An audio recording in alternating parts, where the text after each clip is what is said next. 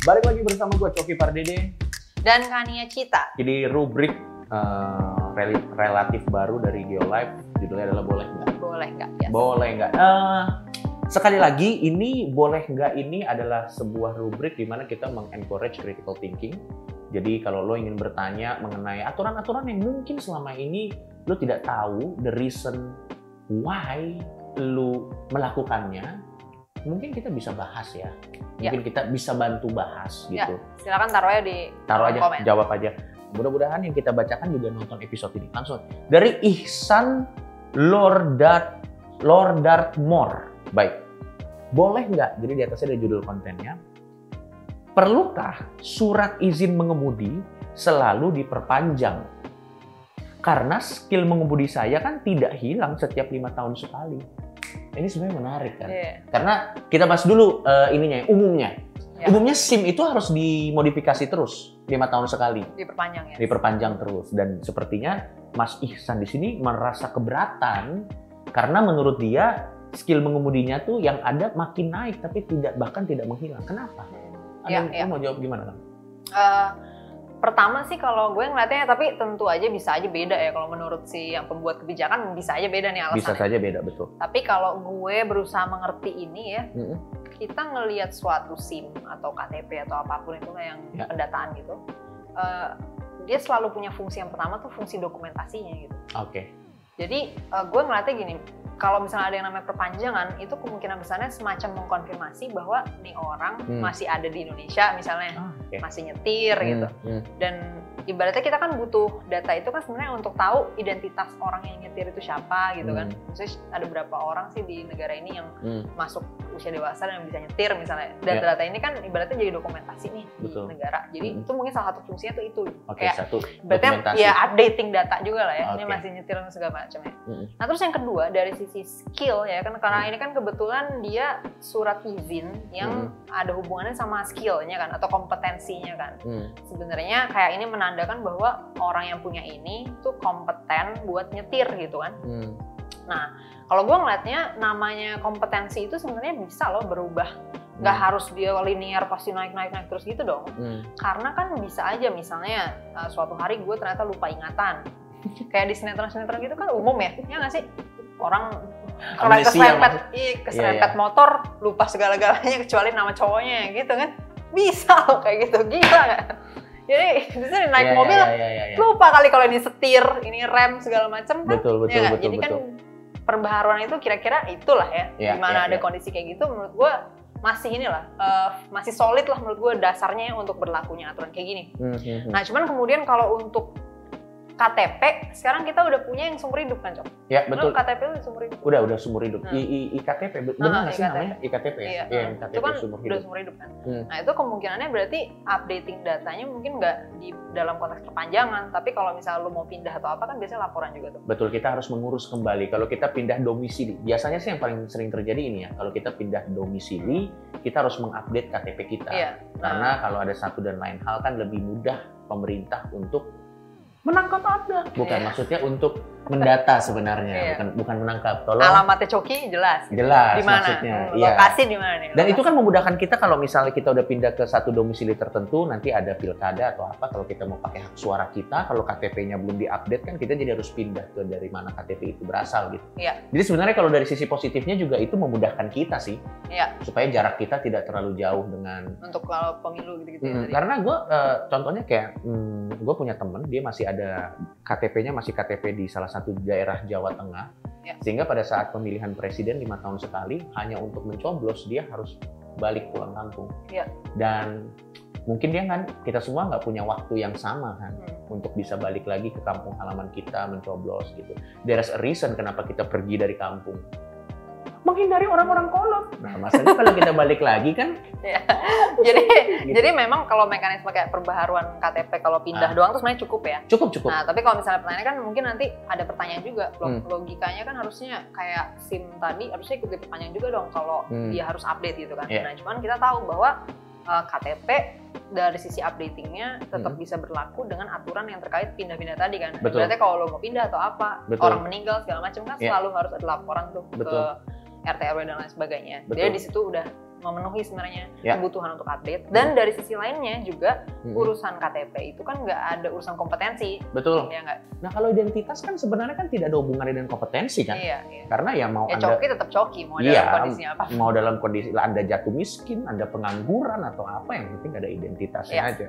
Oke, berarti kalau kalau kalau kita balik lagi mungkin pertanyaan Mas Ihsan ini eh, di, di, di, di, distimulasi oleh mungkin rumahnya yang jauh ke Dari- tempat ke mengurusin tempat ngurusin. sehingga akhirnya beliau mungkin mencari-cari celah untuk merubah aturan ini mungkin karena mungkin mungkin dia males atau apa gitu ya tapi Iya.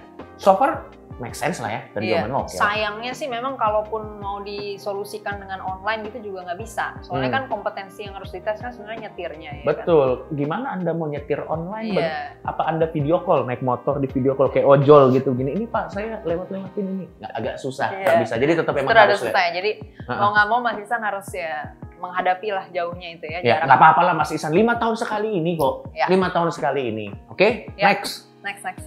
Ini dari Fajar Sodik. Ya. Baik, dia ada pertanyaannya menarik nih kan.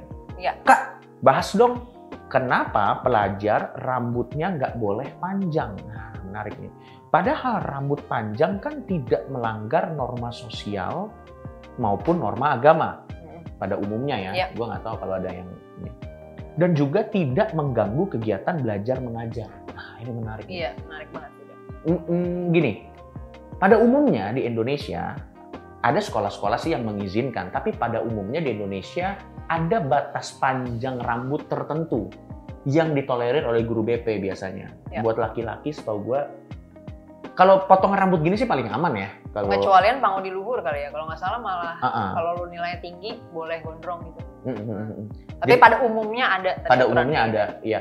Tapi memang betul kata lo ada beberapa sekolah yang lu pada saat achieve nilai tertentu gitu. lu boleh punya rambut panjang sehingga itu menimbulkan kecurigaan buat gua bahwa jangan-jangan orang-orang yang berprestasi di sana memang passionnya adalah uh, fashion stylist gitu. Karena aku ingin punya rambut panjang gitu. Akhirnya dia belajar. Eh gua nggak ngerti. Nah kalau menurut lu gimana? Menurut lu gimana nih kan pelajar uh, uh, sebuah aturan mengenai kenapa aturan ini bisa ada? Ya. kenapa rambut panjang itu harus ada hubungannya dengan kegiatan belajar mengajar?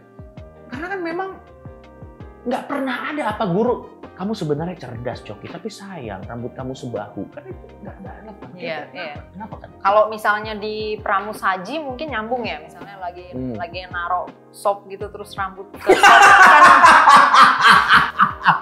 susah ya. Jadi iya ya, benar biasanya ada benar aturan harus diikat atau benar apa benar ya. benar benar dan dan maksud dan ma- mohon maaf kan ya dan maksud saya kalau dia nasok narok sup dan rambutnya agak digini-gini kayaknya emang dia dendam sih sama si orang ini ya Iya tapi kan? maksud gue itu masih make sense ya Iya kan? Nah, iya. maksudnya kalau jadi pada konteks tertentu mungkin emang ya kan. Jadi adalah ya di mana itu wajar nih ada aturan kayak gitu. Atau aja tentara mungkin ya? Nah, tentara juga gimana Cok, kalau tentara? Enggak, kalau tentara itu make sense rambutnya harus seperti gua karena kan dia ek- efektivitasnya teman-teman dalam berperang Iya. dan Kalau me- lagi perang misalnya di hutan belantara gitu. ya. betul dan dia lagi lagi lari-lari lagi lari-lari terus rambutnya nyangkut-nyangkut kan agak sulit agak sulit ya.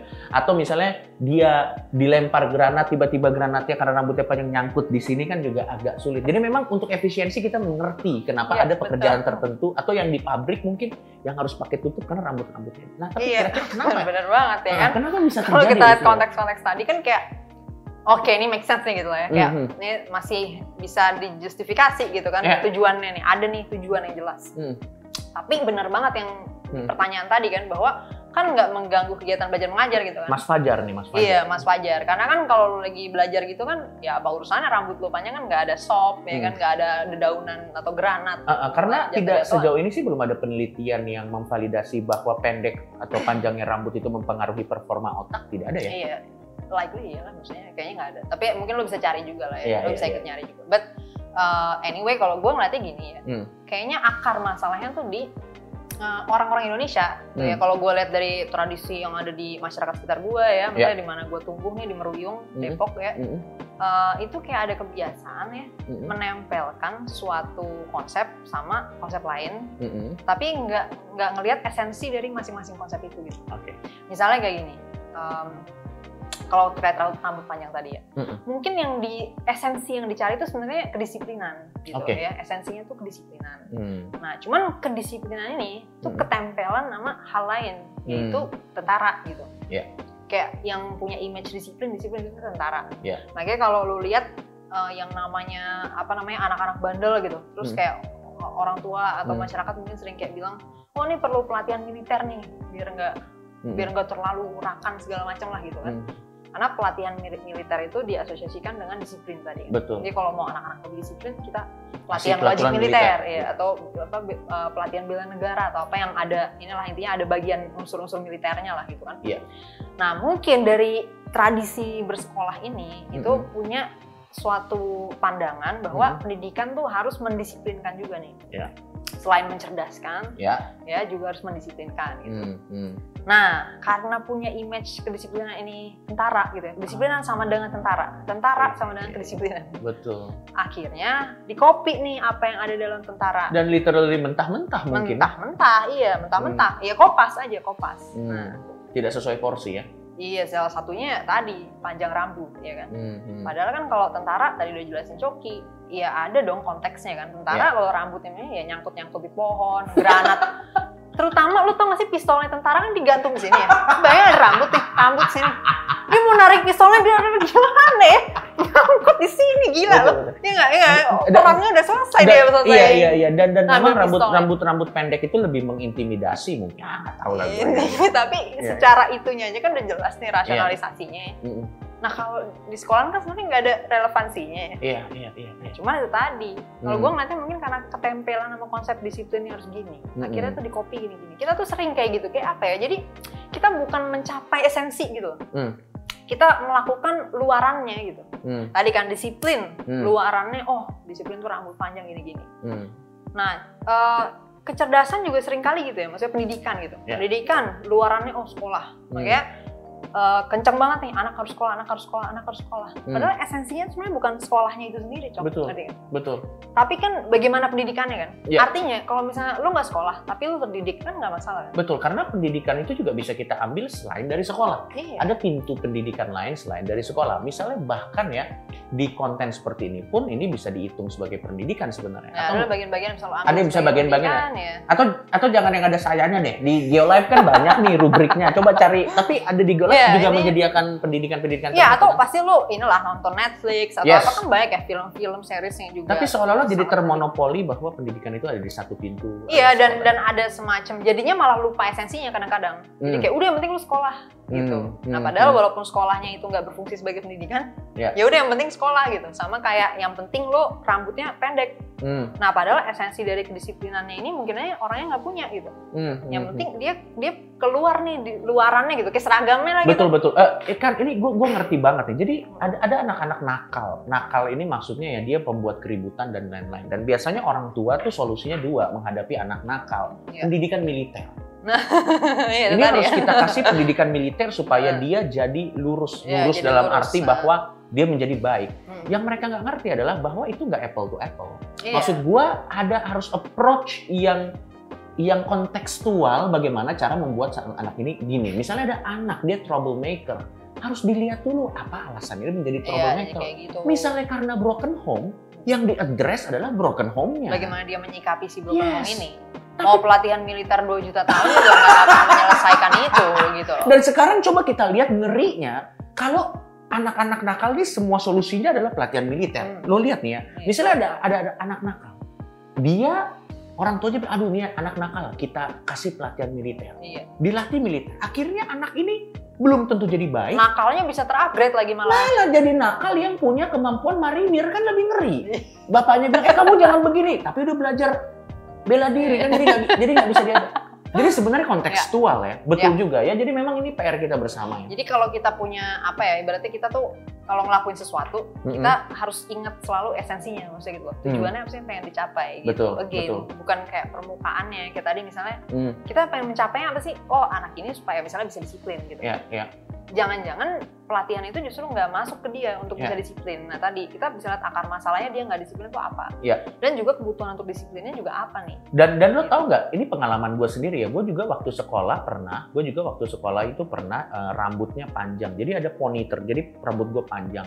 Dan akhirnya guru BP itu mempunish gue karena rambut gue tidak pendek dan dianggap melanggar kedisiplinan dengan gini. Mungkin teman-teman ngerasain. Biasanya rambut lo dipitak-pitakin. Jadi guru BP itu akan cukur rambut lo di depan temen-temen lo terus dipitak-pitakin. Karena kita dianggap melanggar kedisiplinan. Jadi enggak menurut gue ini punishmentnya humiliation. Iya. Dan akhirnya kalau lo lihat Dan justru malah bisa backfire ya, maksudnya malah Oh iya, membuat, anak-anak membuat itu, masalah itu baru. awalnya karena dia di sekolah mungkin rambutnya panjang, eh keren juga nih rambut. Akhirnya jadi ada jarhead, ada ada mohawk, mungkin itu guru BP penciptanya. Malah jadi mendorong inovasi ya berarti. ya. Betul, tapi maksud ya. maksud gue itu bukan solusi sih buat Iya, gue iya, sih. iya, itu iya. bukan solusi sih buat dan juga hukuman-hukuman humiliation kayak gitu juga agak Iya. nggak sehat juga ya maksudnya Iya, buat iya. mental baik anak-anak yang dihukum maupun anak-anak lainnya yang nonton itu jadi Betul. kayak kita jadi nggak nggak membangun budaya menyelesaikan masalah Karena gini Bapak Ibu. budaya mempermalukan Betul, karena gini Bapak Ibu, Bapak Ibu harus tahu Bapak Ibu guru BP bahwa tidak semua anak itu diberkahi dengan kepala lonjong yang bulat. Ada anak-anak tertentu yang palanya peyang, jidatnya jenong. Jadi kalau dia memelihara poni itu untuk menutupi tanda kutip kekurangannya. Iya. Kalau Anda paksa dia harus rambutnya begini, Bapak Ibu guru BP Anda memperlancar jalur bulian kepada dia. Wah, Oh, jenong, jidatnya kayak jidatnya kayak lapangan Bandara Soekarno Hatta nih. Itu karena Anda guru BP. Jadi maksudnya kan orang tuh punya rambut, punya alasan dong. ya ya Iya kan? Atau mungkin dia ada codet di sini terus dia pakai poni di iya. sini. Iya, maksud gua ayolah relevan, ayolah come iya lah. iya dan, Oke. ya, dan lagi-lagi gue juga nggak ngerasa itu ada ya ada basis yang cukup kuat ya Betul, betul. Dan Gua memang rasa, eh, Hmm. gimana gimana dan memang ya udah ini memang next kalau kalian punya anak cari sekolah yang tidak terlalu memikirkan model Rambut. rambut karena ini bukan sekolah fashion ini bukan sekolah fashion Oke, gue rasa kita cukup dulu kali di episode ini ya. Udah Oh, boleh. lumayan, udah lumayan panjang biar lumayan di, panjang diresapi. biar Dan sapi dulu Please kalau ada pertanyaan, komentar segala macam. by all means tanya tanya Ya. tanya tanya dan sebarkan video ini ke teman-teman lo biar Ya. lebih reach out ke banyak orang karena eh, mari kita mulai critical thinking dari hal yang simple-simple aja Sampai jumpa di episode boleh nggak selanjutnya.